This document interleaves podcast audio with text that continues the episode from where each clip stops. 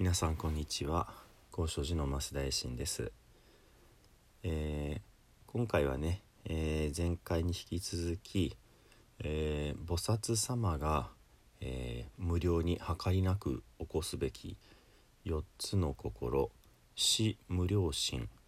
のね、え続きをお話ししたいと思います、え前回がね、え4つのうちの2つ慈悲についてお話をさせていただきました。残るのは2つでね、えー、喜ぶと捨てる汽車になります。であのー、今回はこの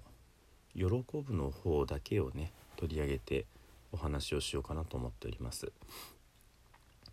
この「シム良心の木」と言いますのは正確には随気というふうに言います。従って喜ぶというふうに書くんですね。でこの随気ということの意味はですね、えー、他の方が功徳を積むのを見て喜ぶというふうになっています。他の方が功徳を積んでっていうのは平たく言うと他の人が成長するのを見て喜ぶこんな感じでしょうかね。あの随記という言葉自体は、まあ、我々お坊さんの世界ではあのー、まあ、立派なね大掛かりな大法要大法会があってそれに、あのー、まあ、直接、え配役としてねあの任じられてるわけじゃないんだけれども、え、あまりに素晴らしい法要法会だから、え駆けつけてまいってねあの末席に座らせていただきます。えー、この法要の素晴らしさを一緒に喜ばせていただきますっていうような意味合いでね、あのそういう、えー、お坊さんのことを、まあ、随記の僧侶、えー、もしくは随記寺院なんて言ったり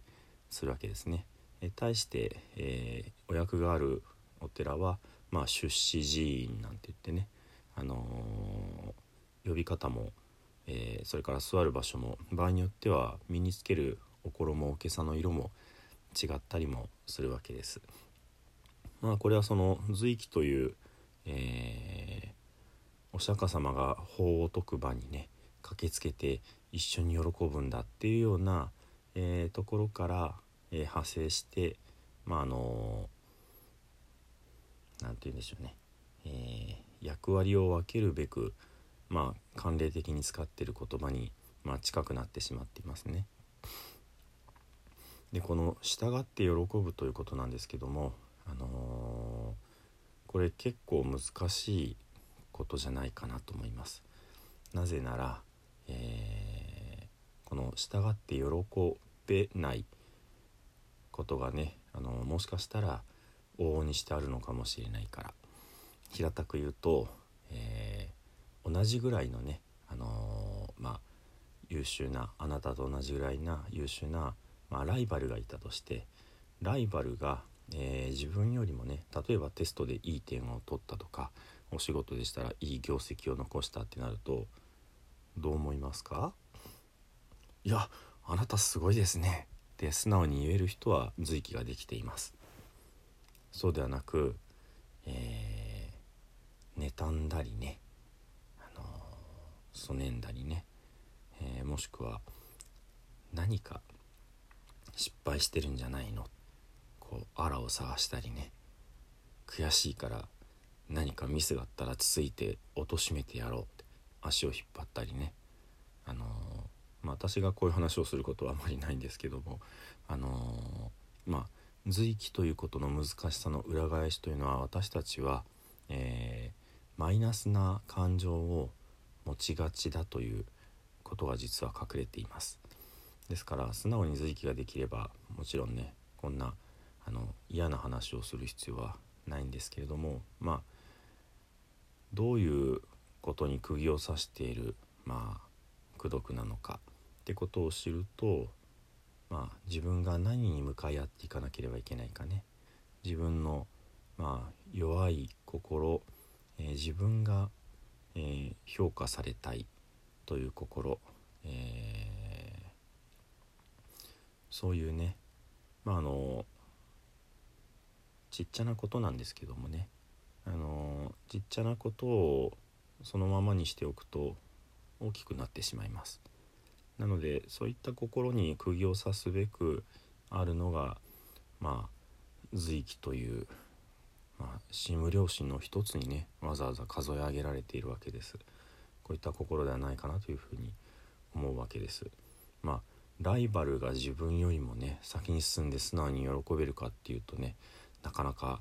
いろいろなねあの社会的な兼ね合いであったりねもしくはプライドであったりねあのまあ自分自身のお給料と直結してしまうとかねいろんな兼ね合いがあってなかなか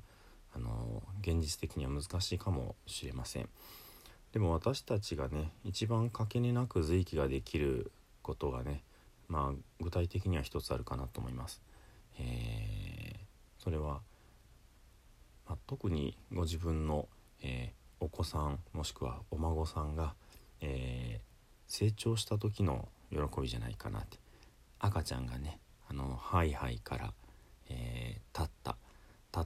立つところから歩けたってあのかけねなきかけねなしに喜ぶんじゃないでしょうかね。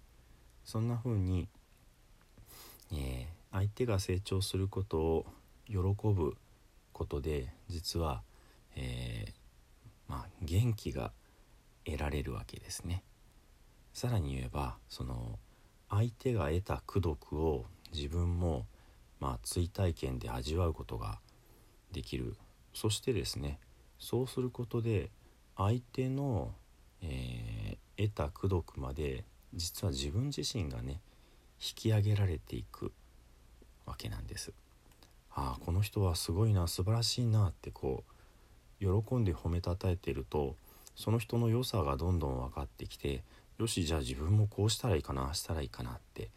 えー、前向きに、え、努力が始まるわけです。随記ということが、えー、きっかけになってあなた自身の、えー、素晴らしさがねどんどん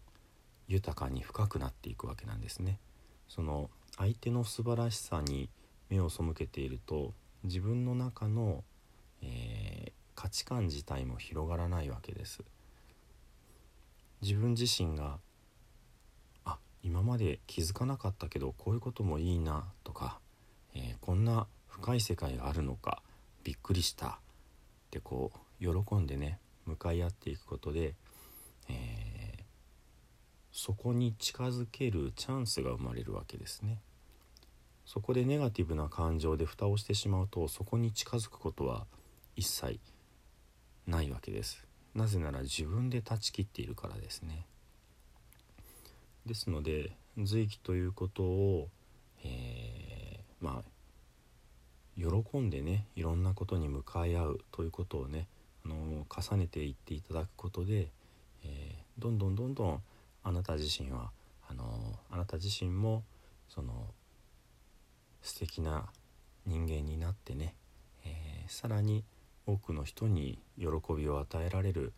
人間になっていくんじゃないかなってこんな風に思う次第です。ちょっと視点を変えるとね私はあの本当の勉強っていうのは面白いんだってあの話をよくします、えー、勉強が嫌いという方は勉強の中の、えー、記憶という部分を嫌な気持ちと一緒に、まあ、強制させられたっていうところであの、まあ、蓋をしてしまってるんじゃないかなって勉強っていうのはそもそも気づくこと考える喜びに触れることだと思うんですね。そういう意味ではまあ必要な場合にはもちろん、えー、記憶していかなければいけないですけども、えー、むしろその面白がることの方が大事じゃないかなって。すごく面白がるとすぐに思い出せるわけですね。あの時こんな面白いことがあったなって味わいたいですもんね。でも嫌な感情と一緒に覚えてしまったことはもうまたあんなこと嫌だなって蓋をしてしまいませんか？こんな風にしてあのいろいろなことをね前向きに向き合ってまあ喜んでいく。そういうことがおのずとねあの学びにもなってそして、えー、自分の身にもついていく。こういうことじゃないかなというふうに思うんですね。シム良心の中で、えー、木だけねちょっと地味な印象があります。まあ分かりにくいからなんですけれどもね。ですのであの慈しみの心をどんどん深くする。それから悲しみ憐れみの心をどんどん深くするのと同じように喜びの心をねどんどん深くすることで菩薩様に菩薩様になっていく。そして仏様に近づいていく。こういうことがね少し実感していただけたら幸いです。それでは最後にね南無阿弥陀仏を十遍ご一緒にお唱えください。土生十年。ナムアミダブナムアミダブナムアミダブナムアミダブ。ナムアミダブナムアミダブナムアミダブナムアミダブ。ナムアミダブツナムアミダブ。